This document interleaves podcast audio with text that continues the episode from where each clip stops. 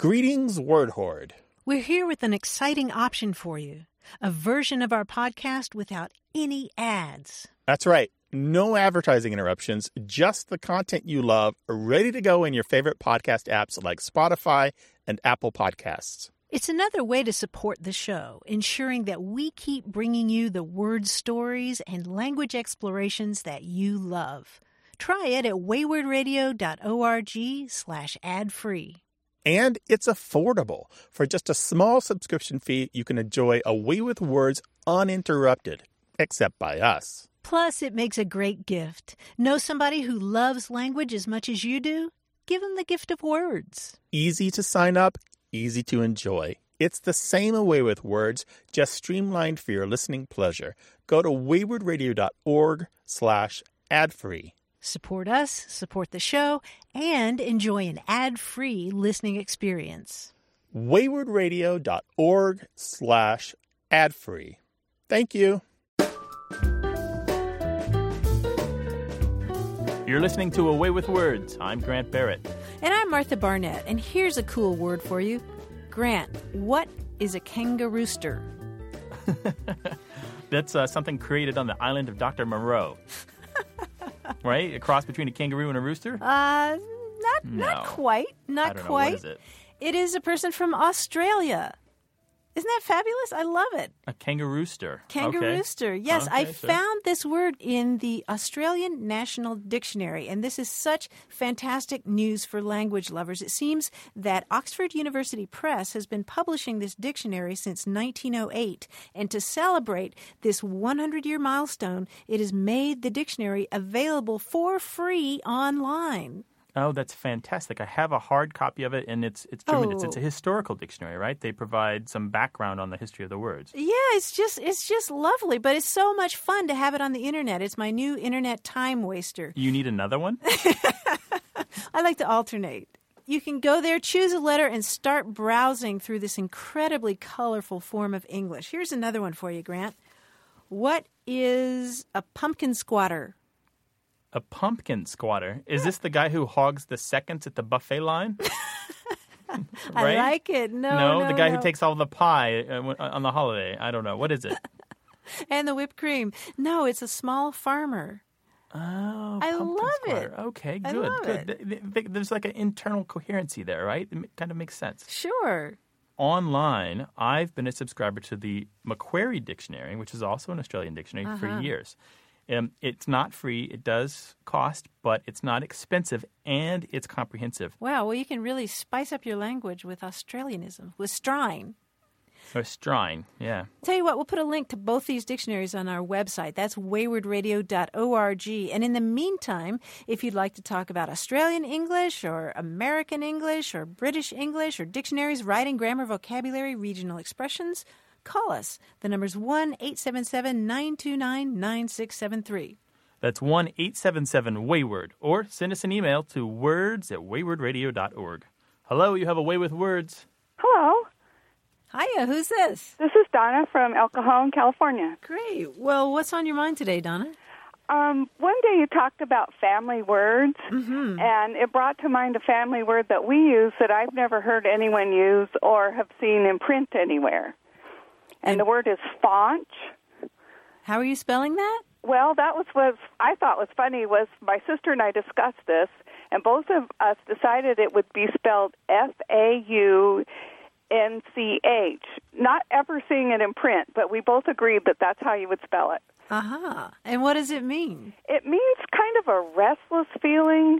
It means like you couldn't, you were bored and restless. You couldn't figure out what to do with yourself, so you just faunched around. Mm. Mm-hmm. Faunched around like you had a bad case of the fantods.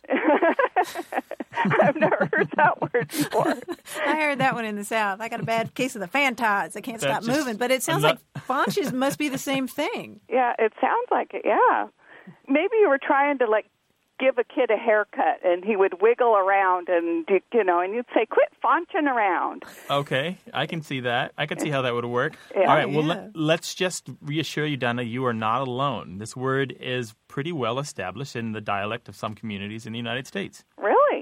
Yeah, Yeah, Yeah. it's not just your word. No, and huh. and the and the use that you put it to is remarkably close to the use that I find in a variety of dictionaries, and and one of them, the Dictionary of American Regional English, uh, has it back as far as 1970 with a little footnote for you, um, and I'll get to that footnote in a second, and says it means to fret. To show irritation or impatience. And that is remarkably close to the definition that you gave us, don't you think? yeah, it sounds like it. But Yeah, did you the- say 1970 or 1917? 70, seven zero. Yeah, because I got it from my mom, Mm-hmm. and she was born in 1910. Well, that's where I was going to, that's where my footnote comes in. Okay. and I've added this footnote myself. It comes from an older meaning of the word faunch, which goes back to at least 1911. And that, that definition is something like to rant and rave. So, um, and it's particularly in the literature that I've seen associated with horses. So if a horse is impatient and it's kind of champing at the bit or um, pawing at the ground, um, it might be said to be faunching at the bit or faunching around. Oh, Um, wow. and in humans, the equivalent is to rant and rave and kind of rage and kind of, you know, make big wild gestures and anger and stomp around and stuff. So That's so really that, cool. so yeah, That so the is new meaning comes out of the old. As always in English, the the old gives birth to the new, and you and it sounds like you've got a little bit of the case of the new there. Yeah, that's a really cool explanation. I like it. I do too. So are you faunching to go now? Well, Donna, make sure you hang on to that one because that's good American English. All right. Thank you. All right. Bye bye. Bye. Bye bye. If you've got a question about something grandmother or grandpa used to say, give us a call. The number is 1 877 929 9673. That's 1 877 Wayward. And you can always send us an email to words at waywardradio.org. Hello, you have a way with words. Hello, Grant. Hiya, who is this? This is Marty. I'm calling from Denver, Colorado. What is on your mind, Marty? A couple weeks ago, I, I got an email that I was sharing with my cousin, and he said something about a moose, and I sent a reply back. Unfortunately, we're not the mooses that this is happening to. and my spell check kicked it out and said that mooses is not a proper plural for moose. Uh oh. Ah. and it bothered me. and I, yeah, I used to do um, when I was in high school. I used to teach English as a second language to Russian immigrants, Uh-huh. and so you know I've always heard you know well if it's goose it's geese why, why isn't it you know if it's moose why isn't it meese and all of that stuff. But I just assumed that the plural was mooses, and it just really bothered me. It didn't look right when I wrote it. It didn't sound right when I said it out loud. To just say we aren't the moose that this is happening to. Right. Could you couldn't you have just said elk, or is that kind of the same problem? I don't know. Well, you know, I think elk would probably sound better to my ear, but mooses just you know, moose didn't sound right. Mooses, So mooses sounded right to you. yes. It was music to your ear. No, no, Oh, I'm sorry. please. Oh. Wait a second. Call a doctor. My heart is giving out here. That was really tough for you then. It just bothers me, and I want to know if I can use mooses instead of moose, no matter what my spell check says. Can he use mooses instead of moose as the plural of moose, Martha? Yes. Can he? Well, you know, May he? most style guides and dictionaries that you look at will tell you that the plural of moose is drumroll. Moose. Moose. Moose. you sound so disappointed. I really am. Well, um, yes, the plural of moose is moose, as you say. And this happens a lot with fish and game and livestock. I mean, I mean, think about these examples: one fish, two fish, yes. one deer, two deer, one sheep, two sheep. Fish, game, and livestock. You know, I mean, English is pretty wacky, but it doesn't form by analogy with goose and geese. Oh, I knew Or- that. oh, you, well, and, and it doesn't form by analogy with noose and nooses either. Exactly. Exactly. Now go figure, but that's what that's what the authorities will tell you, and that's probably why Microsoft spell checker kicked it out every time. Hey, Marty, can I give you a bit of jargon that you can go you can go home with? Might make you feel a little better. Sure. Jargon always makes you feel better, doesn't it? Well, it's language jargon, so it's okay. Oh, okay. These sorts of words are called zero plural words. Yeah. They're, they're the same in the singular form as they are in the plural. Zero plural words. now that makes you feel better, doesn't it, Marty? It just doesn't flow off the tongue right. No, I no, will- that's yeah. That's why I was asking. Could you just substitute another animal there? Well, Sheep? I Oh, could have, but he's the one who brought up the moose. Right. Uh-huh. Okay. Well, Marty, uh, I hope this helps you feel a little better about mooses not really working out. Well, next time I'll just suggest another animal. Thank you. Thank you both. All right. bye bye, Marty. Thanks for Bye. calling. Bye bye. Armadillos, maybe. So, Grant, what's the plural of mongoose? Mongoose. Sis. Geese. I don't know. Let me check one of my 40 dictionaries that I have on my computer and see. All right, oh, get back to me. Mongooses. Mongooses. Isn't Yes, it- all of the dictionaries that I have say so. Really? You have them all up on your screen at once? Well, yeah, they searched them all at one time. You're scary. well, if you're troubled by a language question, give us a call. The number is 1 877 929 9673. That's 1 877 Wayward. Or send an email to words at waywardradio.org. Hello, you have a way with words. Hello. Hiya, who is this? This is Don Hanlon in Greenwood, Indiana, just outside of Indianapolis. Hi, Don. Hi, Don. What's going on? Well, it's the word epizootic. Uh, who? The the what? My grandmother used to say if you had a cough or something that you were catching the epizootic. Uh, oh, okay. A few years ago, I heard that epizootic was the the horse plague that went through Indiana before World War One. And then recently, I was reading Justinian's Flea by William Rosen, and there's the word. I'd never seen it in print before. Oh, wow. That must have been fun to see that after hearing your grandmother say that. And it had a T instead of a D. Uh huh. Uh huh. And the uh, phrase is during the times between epizootics or a year without an epizootic. Right. That's so interesting that your grandmother picked up on that because, you know, at least as early as the mid 1700s, we see this word that's pronounced epizootic. It's the word you're talking about. E P I Z O O T I C. Is that the way it was? Yes, that's it. Right, right. And that's a word that means a disease afflicting many animals at the same time. It comes from the Greek word for animal, Don, you know, like, um, which is zoon. And Oh, you, yeah. you see it in epizootic, E P I Z O O T I C. You also see it in the word for the place where they keep all the animals, Yes. which I is. thought it was just a made up word, uh, some kind of a Hoosier slang word or something. I love it because it sounds like it would be, doesn't it? It sounds like a, a fun word, but it actually comes from this uh, technical term that means a disease afflicting lots of animals. You Lots s- of the same kind of animal, right? right, right, like a whole herd of horses. So, so it's the animal equivalent of epidemic, which usually only refers to people. Exactly, exactly. The zoo in epizootic is animal, and the demic in in epidemic is like uh, the rule of the people, democracy. Well, thank you very much. I really appreciate that. Well, it's it's good to talk with you, Don. What I want to know is, once she diagnosed you with epizootic, did it make you feel better or worse? Um, it just kind of made you dread what was happening, that somehow this was going to be bad. Oh, it sounds bad. It does, doesn't it? But it sounds like the cure is something um, delightful. I don't know, gin maybe. Uh, not on that side of my family. oh, oh, oh, okay. Laudanum then. yes. No, oh, okay. Well, Don, thanks so much for calling. Thank you, Don. Well, thank you. Stay well. Bye-bye. Bye bye. I love this stuff, Martha. Uh, if, if you've got more for us, give us a call one eight seven seven nine two nine nine six seven three. That's one eight seven seven Wayward. Or you can email us. The address is words at waywardradio.org.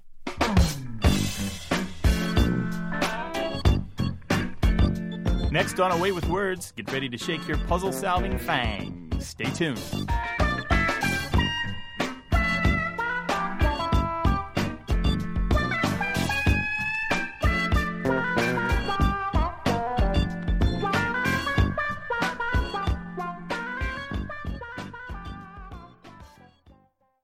You're listening to Away with Words. I'm Martha Barnett. And I'm Grant Barrett, and across from me now is our quiz guy, John Chaneski. Hi, Grant. Hi, Martha. How How, are are you, John? How are you doing? I'm doing just great. Great. I have a puzzle for you guys. Are you interested in Yes, hearing please. it? Here's a little puzzle. I call blank the blank or verb the noun. Okay. Some common phrases are couched in terms of verb the noun. For example, if I said, Tony and Angela have been enemies for years, but they finally decided to blank the blank, what would you, what would, Tie the knot.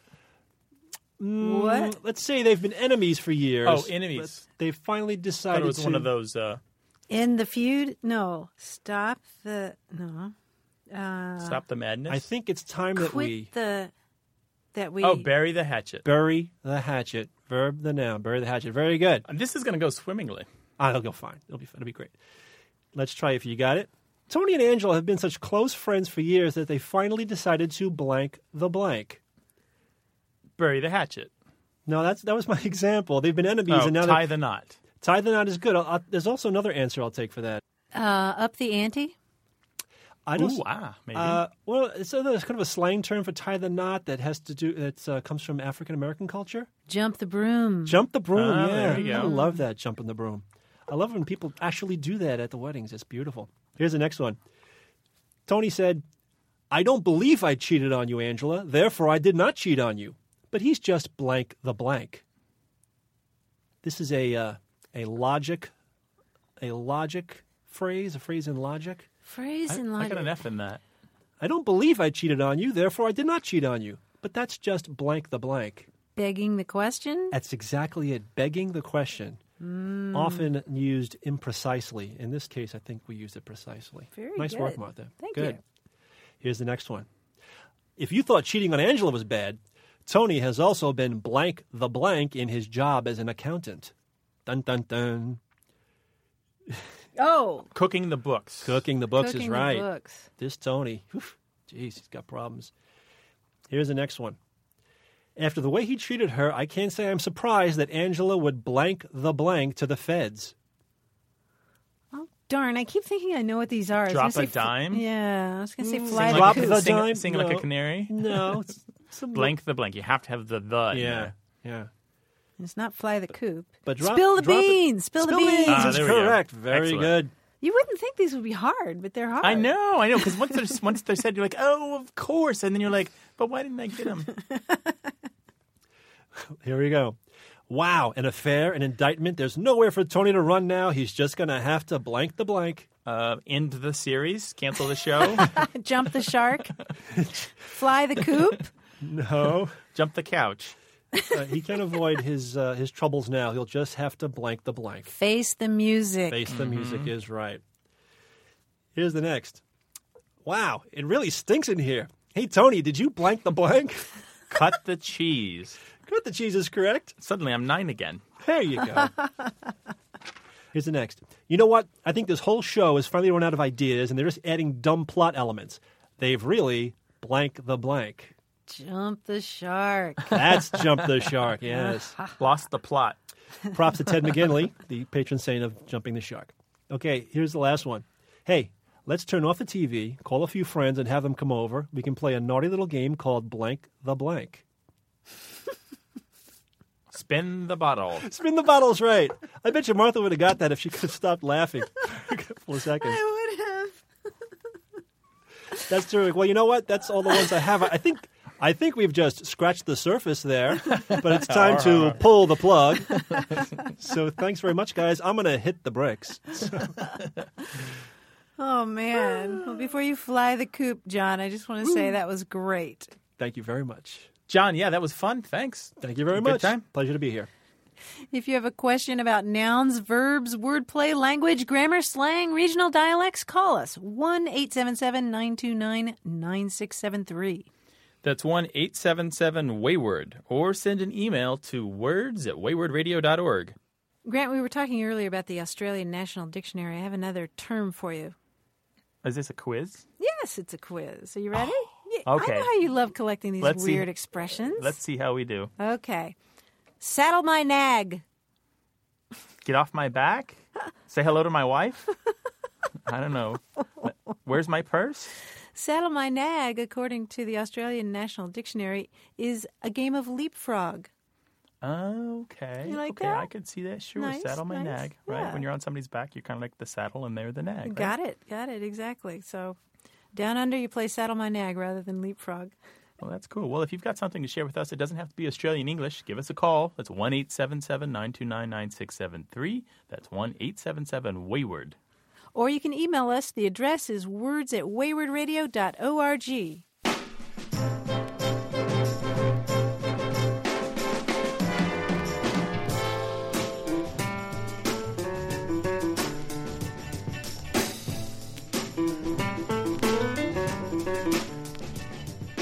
you have a way with words. Hi, this is Ellen Robinson calling from Indianapolis. Hiya, Ellen. Hello, Ellen. Hello. What are you thinking about today in terms of language? Well, I have a question about a very short and simple little word, the word ask. I had begun to notice, oh, I don't know when, but years ago, that there was an alternative pronunciation, and it was ax, like it was spelled A K S. Mm-hmm. Predominantly among African Americans that I heard this pronunciation. Mm-hmm. And then I thought, well, gee, I wonder where that started and how long, you know, when it, where and when it started. What a good question. So let's just review. We're talking about the word ask as as in ask a question, right? Yes. And you are sometimes hearing it pronounced as if it was spelled axe, ax. Yes. All right. What would you say if I told you that this particular pronunciation dates back at least 600 years? I would be amazed. you, in fact, in fact, Ellen, you can find Chaucer spelling it in the late 1300s AXE. Really? And the reason he spelled it that way is because at the time it was one of the standard pronunciations of the word. Huh. How about that? Very and so what's interesting. interesting over the you know last 600 plus years, um, this has ebbed and flowed. A lot of people have reverted back to the pronunciation of ASK. I mean, it never went out of fashion. It's not as if axe was always the one that people were using. Uh-huh. But uh, that particular pronunciation of axe became kind of relegated to certain dialects and certain groups, and it continued to survive. Plus, it tends to reoccur because that K sound and the S sound next to each other set up the perfect conditions for metathesis, which we've discussed on this show before. We swap the pronunciations of two consonants sometimes in certain kinds of word. Bird, for example, Mm-hmm. used to be brid, B R I D. Yeah, and, And- dirt used to be drit.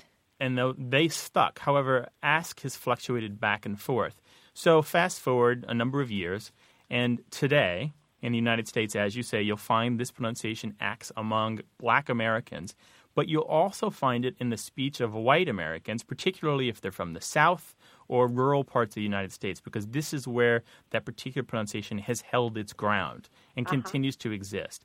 Now, and I, I want to reiterate here, and I just know that I'm going to get some people who are going to argue with me on this um, it is not necessarily an incorrect pronunciation.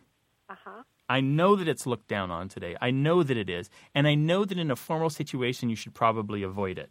But I also know that there are many well educated white and black people in the country who say this because that's the way they learned it from their whole community. Not just from one or two people, but everyone they know says it that way. It is a standard part of their dialect. Mm-hmm. But Grant, how would they spell it? They're still going to spell it ASK. Interesting. But English isn't, as you as you both well know, right, Ellen? English doesn't necessarily spell words the way they're pronounced. yeah, right. So why not? Why couldn't ask be pronounced ax? Uh-huh. I know it seems contrary to your expectations. I know that it does, but but the record is really clear here. This is actually one of those areas where there's no mystery about the pronunciation X. We know why it's here, who says it, how long it's been said, and where it comes from. Well, Ellen, you raised a terrific question. 600 years. Well, I certainly got a, an answer I didn't expect, so I'm certainly glad I asked it. Well, Ellen, I want to thank you for I want to thank you for asking this question. And I hope it, did, I hope it didn't hurt. Not at all. All right, bye bye, Ellen. Thank you so much for calling. Sure, Thanks, sure. Ellen. Thank you. All right, bye bye. Bye bye. If you got a question about pronunciation, give us a call 1 877 929 9673. That's 1 877 Wayward. Or send an email to words at waywardradio.org. Martha, we've got an email here from David in Southern California. David has a question about the expression three sheets to the wind. You know that one, right? I'm not, if that's what you're asking. oh, no, no. Three sheets to the wind means drunk. Right. And he found it in the movie 16 Candles. Remember that early 80s teen flick? Right, right, It's, right. it's a great film with Molly Ringwald. She has a bad day, and there's all kinds of crazy stuff that goes on. In any case, somebody in the movie uses the expression three sheets to the wind, and David just wants to know where it comes from and what it means exactly. What are the sheets? You know, when I was growing up, I always assumed that the reference was to a clothesline hung with sheets and the wind's blowing and they're just flapping wildly. That was my childhood experience, and so that's what I thought it meant. Then later on, I heard that it was a nautical reference, and so I was assuming that it was sheets of, you know, sheets like sails, the sails flapping like sheets in a strong wind, but that's not it either. I found out I was wrong about that. Okay, what is it then? Well, the real story is that in nautical language, the word sheet S H E E T, actually refers to a rope that's tied to the corner of a sail and is used to control that sail. And if you have one or two, or even worse, if you have three of these controlling sheets loose in the wind, then of course you can't control the boat and you're you're wobbling around and, and can't steer the boat. And so if you're a person in your three sheets in the wind, then you're sort of staggering around like a drunken sailor. Ah, so you look like the boat that is um, poorly guided, right? Right, right. That has those ropes, those sheets just flapping in the wind. And I think that that reflects the fact that we landlubbers don't really know the origin of that. We're, that we're No. thinking of those sh- sails as sheets. So sheets are ropes, but don't ever tell a sailor that you're calling his sheets ropes because there are no ropes on boats. And some boats aren't boats, they're ships, right? So don't do that either. Oh. Where's they're very my particular. They're very particular about their language, aren't they? The sailors. oh, yeah, yeah, yeah. All right. Well, cool. Sheets are ropes, and if you're three sheets to the wind, then your ropes are loose and not tied down like they're supposed to be. Exactly. If you've got a question about language or you want to send us an email to have it read on the air, the email address is words at waywardradio.org. Hello, you have a way with words. Hi, this is Chris Jameson in Racine, Wisconsin. Well, Chris, what would you like to talk about? I'm interested in finding out if you know the definitive answer to the meaning of a, a saying or a phrase that I heard years ago. And that phrase is wet birds don't fly at night. What in the world does that mean, Chris? Hmm. And where did you hear that? Well, I had a boss when I first started my career many years ago. He used the phrase in a couple meetings with a small group of people. And finally, after a couple of meetings, I asked my coworkers in private, what does he mean by this phrase? None of them knew what he had meant. We were all just sitting there nodding as if we understood what he was talking about, and we had no clue what he was what he meant. by it. How many years ago was that? Uh, probably 30 years. 30 years. And what field? Well, we're in uh, education. Education, okay. He, he, was a, he was a school administrator, and we were a group of uh, teachers. I love this. A whole group of teachers sitting around the table, and the guy's saying, Wet birds don't fly at night, and everybody's nodding along, saying, mm hmm, mm hmm, right, right. And not, Nobody and- and- knew. But in response to what? What kind of thing would he reply to when he said that? Well, I had the feeling it was when he wanted to move on from one agenda item to another. He wanted to tie up one item and move on to the next. He'd say, "Well, wet birds don't fly at night," and then we'd all nod and we'd move on to something else. That's how I remember it, but Right. 30, 30 years ago. Yes, yes, exactly. Well, let me tell you a small story and see if this helps, all right? Okay. In you might not remember him, comedian Jackie Vernon uh, was famous for a time. He died in 1987. He used to tell a joke with this punchline, and as a matter of fact, he told it in 1965 on the Tonight Show with Johnny Carson. And the joke in, in its short version is this A man climbs a mountain to visit a guru and asks about the secret of life. The guru says, My son, a wet bird never flies at night. And the man says, That's it? I come all this way and you say that wet birds don't fly at night? The wise man says, surprised, Do you mean to tell me that wet birds do fly at night? And the way Jackie Vernon tells the story, the wise man then gave up being wise and went to Istanbul and, um, and lived with an exotic dancer. And the point of this story, But um bump. yeah, that's the thing. The point of this story is that the the line "a wet bird never flies at night" is meaningless. I believe that's the whole point of it. It's like a Zen koan. Do you know these? K O A N, not like K O H E N, but K O A N. A Zen koan is an anecdote or riddle that really kind of just exposes how inadequate our own logic and reasoning powers are. And so when you throw this into conversation, it does the same thing. It's just a non sequitur. It's contentless. It's meaningless. And it's only it's only there just to have a transition to something else or to puzzle people. Maybe it's a little bit of a joke. and so, so the joke's been on me for 30 years. I've been trying to figure out what he meant by it, and it didn't mean anything. Well, there's nothing. Well, the whole idea of Zen koans is that there is um, there's honor and, uh, and and enlightenment to be found in reasoning out things that actually don't have an answer. Oh boy, Chris, I have this feeling that executives all over the country are going to be using this to end meetings. Well, I haven't heard anyone use it be- since then, or I never heard it used before. So it's just it was a one-time experience for me. But Yeah, I hope that you're not too disappointed, and I, I do think that there's some value in mulling things over, even if you'll never arrive at the answer. What is the meaning of life? Why are we here? Well, they're actually really good questions to put your brain on. yes, well, I think he used it appropriately, and I um I just uh, didn't didn't realize at the time what what it meant. Well, thank you very much. All right. Thank you so much, sir. Bye Bye bye. If you have a question about language, call us 1 877 929 9673. That's 1 877 Wayward. Or send us an email to words at waywardradio.org.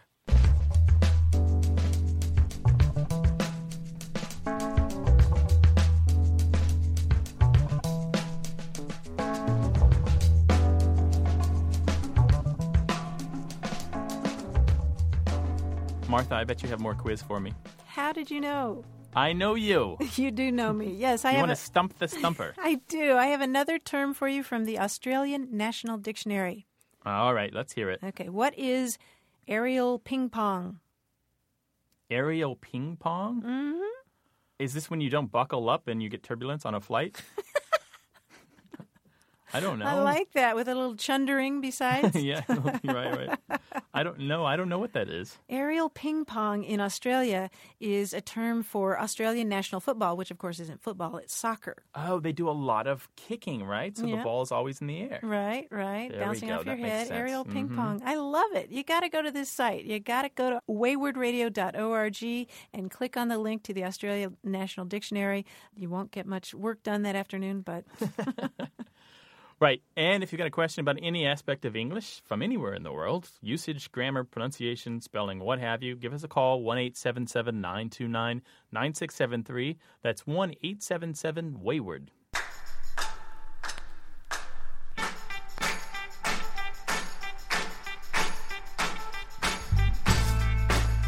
Get ready for our slang quiz. That's next as Away with Words continues.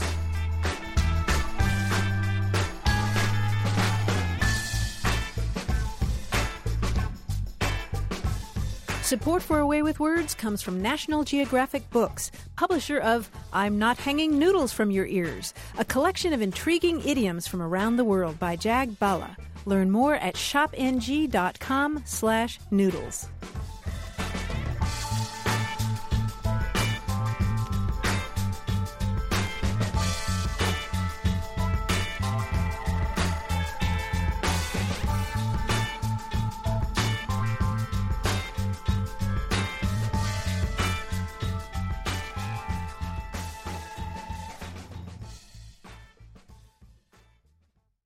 You're listening to Away with Words. I'm Grant Barrett. And I'm Martha Barnette. It's time for another round of Slang This, our weekly slang challenge. Grant, today's contestant from the National Puzzlers League is Todd McClary from Denver, Colorado. Hi, Martha. Hi, Grant. Todd, what's going on?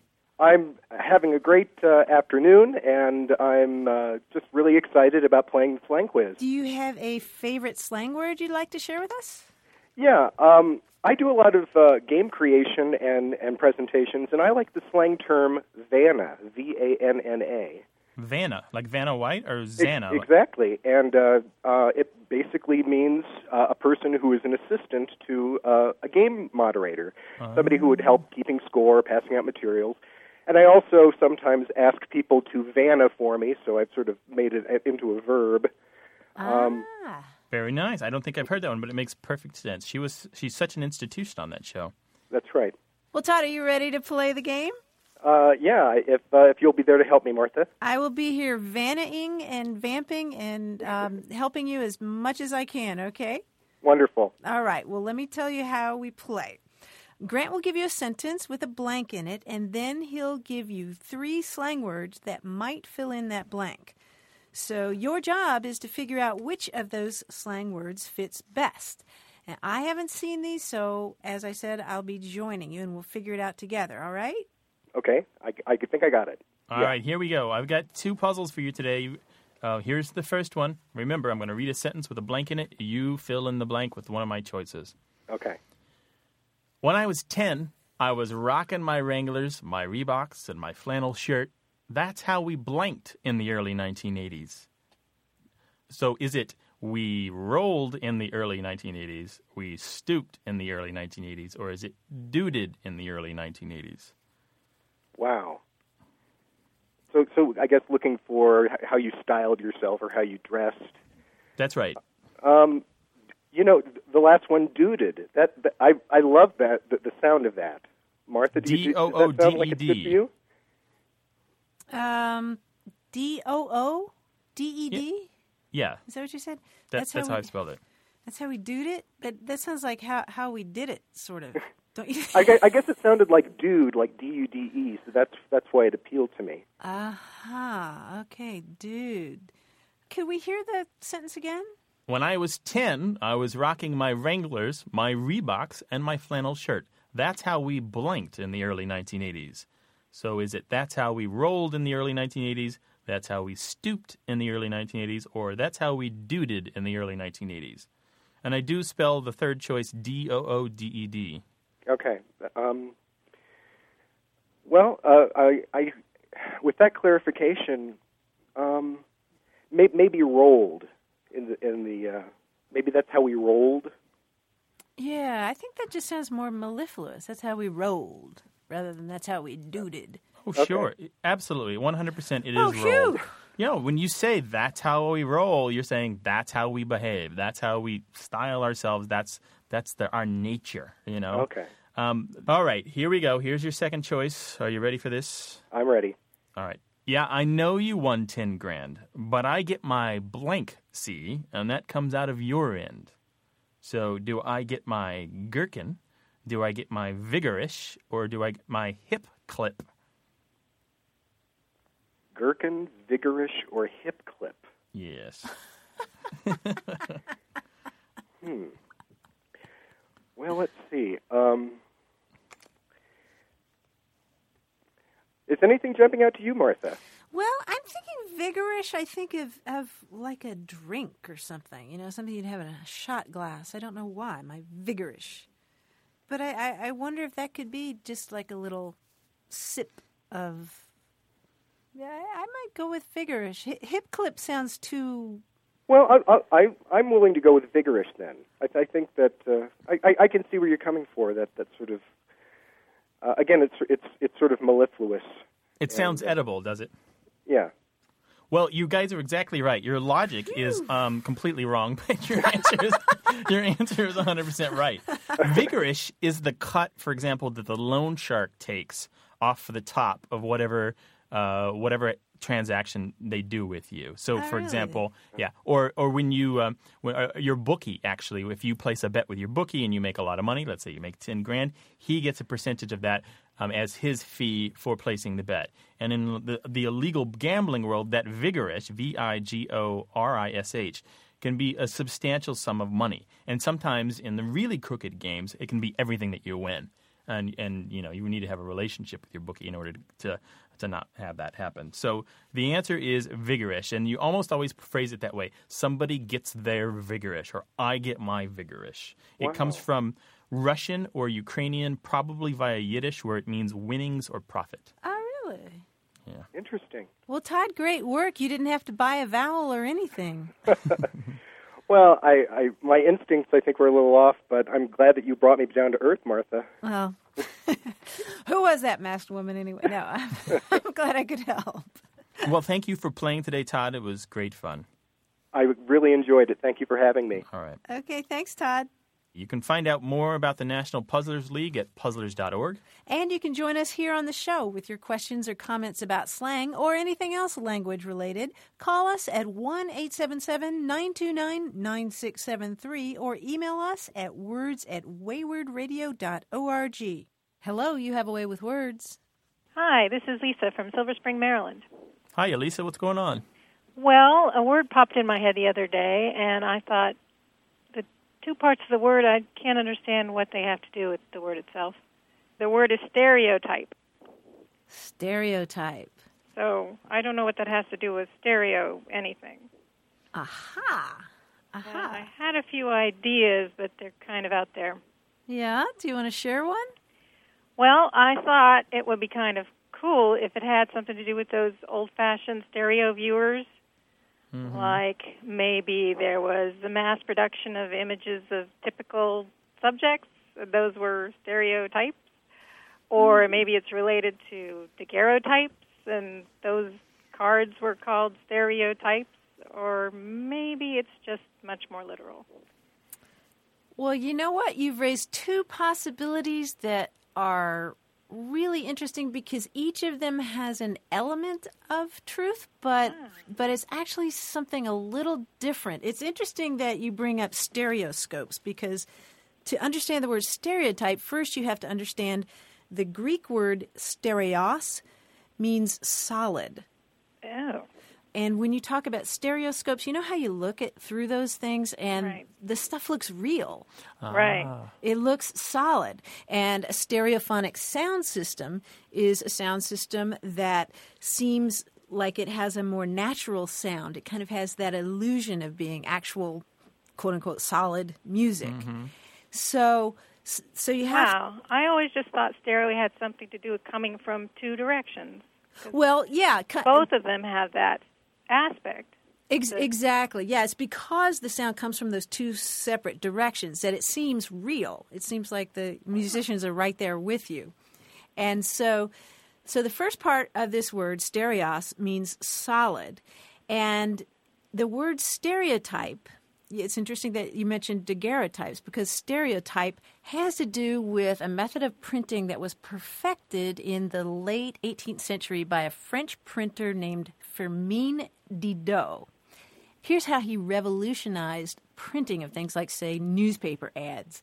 This guy figures out a way to take a block of movable type and then create a mold from it. And then once he's created that mold, he drops the mold into hot, softened metal, and that lets him create an exact duplicate of the original. So he can start printing from that. And if he can make one of those metal blocks, he can make lots of them. And Lisa, here's where you come in.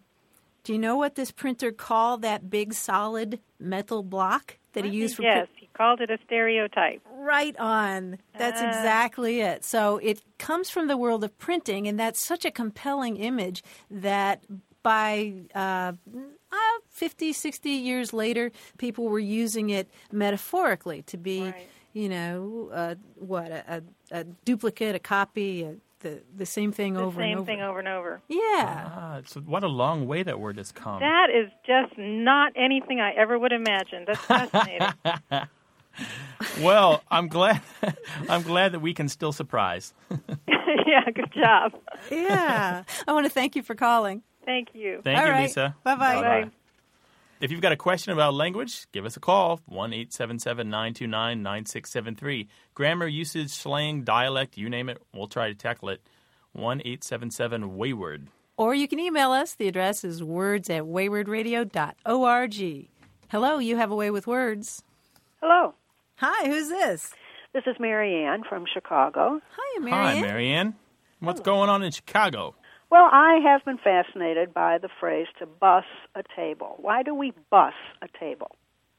When I ask most people, they say because a busboy does it, but that seems to me to be a circular answer. Yeah, a little bit of one. Maybe another answer is because we don't want to eat off somebody else's dirty plate, but that doesn't help either. No, So why do it is a weird word? Why do we bus So a table? So bus a table. Well, bus a table. That just means to take the dirty dishes and the plates off and take them to the kitchen to be washed, right? all right. Right. Okay. Clear it. All right. So let me just kind of lay out the whole path here, and I'm going to start with the word omnibus. Ultimately, bussing tables comes from the word omnibus. From that big right? old Latin word? Mm, yeah. And, and you're thinking, wait, an omnibus isn't that an old-fashioned name for a bus? Bus, the kind of bus that you might climb aboard to go downtown, right? Actually, omnibus is what you do in a legislative session where you sort of just put everything under one rule or something. Ah, there we go. Yeah, Mm-hmm. sure. An omnibus bill is a bill which means you throw in kind of uh, a little bit of this and a little bit of that, and you kind of get take care of a lot of things in one bill. Maybe they're unrelated, a multi-purpose bill, right? right. And so the notion here of omnibus is um, a lot of varied things altogether. And in the beginning, let's say in the, uh, I believe it was the 1800s, when an omnibus started in Paris or in France, they were called the uh, voiture omnibus, the the coach for everyone. Okay. And this is the start of the word omnibus in general. It immediately hopped across the channel into England, where the voiture was dropped off. That's V O I T U R E. And omnibus was left. And pretty quickly, of course, omnibus was shortened to bus. And here's where the history gets interesting. Busboy seems to have come from omnibus because in the very beginning, you'll find it as early as 1888 in the United States, mind you, not in the UK, to refer to the lad that clears the tables. It was shortened to bus, and then it was lengthened, which is weird, to busboy. Right. Now, nobody calls a busboy a bus anymore, but there was a time in English where you could say that. Um, and we do use, of course, as you say, the, the verb to bust tables. Now, why they referred to this particular lad or the, the young men who cleared the tables as an omnibus, we are not quite sure. There are two possible explanations. One, Marianne, as you can probably imagine, is because he had many and varied duties. He didn't just pull the t- you know the dirty dishes off the table. Maybe he wiped the table, threw down a new tablecloth, set the silverware, put the flowers back. You know that sort of thing. Yeah, he did everything. But you know the other thing. Think about think about the bus that we know today. It's on four wheels, and the omnibus, the busboy uh, kind of omnibus, might have pushed a four wheel And so that could be, you know, a double decker wheel cart. And you've seen these in restaurants, right? I've He's got the dirty dishes them. underneath, underneath in the under the, you know, like maybe there's an apron or a, a cloth over it so that you can't really see the dirty dishes. And then he's got the clean dishes on top, perhaps. So the whole path to kind of review here is omnibus is a vehicle, then omnibus is a restaurant worker shortened to bus, expanded to busboy, and then turned into a verb uh, to create bussing tables. All right. I will think sound- of that voiture every time I sit in a restaurant. yeah, yeah, that's funny, right? Because uh, we we have a tendency to borrow from the French and then twist and chop and cut and turn the French into something that's uh, uh, not really recognizable as French anymore. Well, they are very uh, fastidious about the use of the French language, so I'm sure they don't want it used Yes, but you the know the world thing- in an incorrect manner. Well, you know that the thing about the French is, although they're fastidious about their own language, they've done a world of damage to stomp out the regional languages throughout the, the country of France. And uh, Oh. yeah, so anyway, that's a side note unrelated to this. But there you go, omnibus, originally That's Latin. great. Now Well, it refers you. to young men who clear tables. Wonderful. All Thank right. you. Bye bye. Bye. Bye bye. Give us a call, 1 877 929 9673. That's 1 877 Wayward. Or you can always email us. The address is words at waywardradio.org. Hello, you have a way with words. Hi, this is Julie, and I'm calling from New York, New York. What's on your mind today, Julie? Well, I used a phrase the other day with one of my friends that I heard from my father growing up, and I thought that it was a common English phrase, and she looked at me like I had three heads. She had no idea what I was talking about, so I thought I'd use the phrase with you guys and see if you knew where it came from. Uh, okay. Yeah, sure. Okay. Shoot. So she was going to run home after work, coming from Manhattan all the way back to Queens, and she was going to come back to meet us for dinner. So kind of like a you know an errand she didn't need to run. And I said, well, why are you going to go home and change? You're just going to meet yourself coming back. Meaning by the time she went home, she was going to have to turn around and leave again. So it was almost like she was going to run into herself coming back. So it's definitely a fun, jokey phrase. Um, and my father used it all the time, and I just thought it was common. So I was wondering if there was any origin for it. Yeah, isn't that strange the way the language of our parents tends to show up in our own speech? Definitely. Origin stories for this kind of language are hard to come by. I can tell you that um, you can find it back, say, a hundred years or so ago. It might be Wow. a little older than that. It is the kind of thing that has taken different paths. Um, but as you say, I just want to reiterate here: it's a joke. You say it hum- with humorous intent because you can't really meet yourself coming back unless Right. you have a time machine or a Or- matter Right, transference exactly. machine, or a doppelganger. Right. Or you're Yeah. you're you're very fast, almost impossibly fast. It's just not possible. One interesting aspect of this is that in the earlier uses of the term meet yourself coming back, they tend to use it to mean that somebody has presented evidence in such a way that they contradict themselves.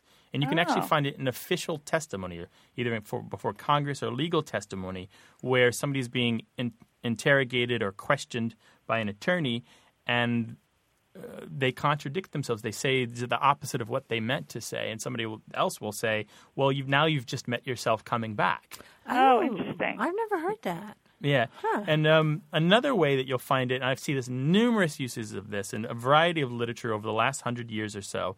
Um, they use "meet yourself coming back" to, to indicate that a street or a path or something else is so curved or crooked or spiraling or so confusing that um, that you just don't know where you're going, that you become disoriented. The street was so crooked, you're likely to meet yourself coming back before you get to the end.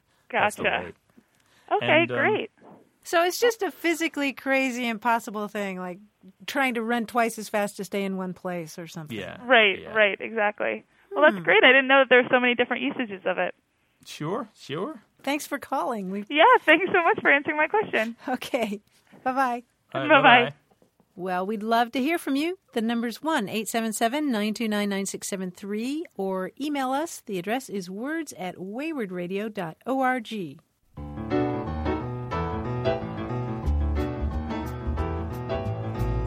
come to a pretty pass. Our romance is growing flat. For you like this and the other. That's our show for this week. If you didn't get on the air today, don't worry. You can leave us a message anytime, day or night. Call 1 877 929 9673. You can also email your questions to words at waywardradio.org or join the conversations going on right now in our discussion forum. That's at waywardradio.org slash discussion. Stefanie Levine is our senior producer. Our technical director and editor is Tim Felten. Tim also engineered our theme music. Kurt Conan produced it. We've had production help this week from Michael Bagdasian. From Studio West in San Diego, I'm Martha Barnette. And from the Argo Network in New York City, I'm Grant Barrett, inviting you to join us next week right here on Away with Words. Ciao. Hasta la bye bye. Before we go, I want to tell you that Away with Words is independently produced and distributed. That means we depend on you to help pay for the cost of producing the show. So consider making a contribution to help this program keep going strong. Just go to waywardradio.org slash donate. And thanks.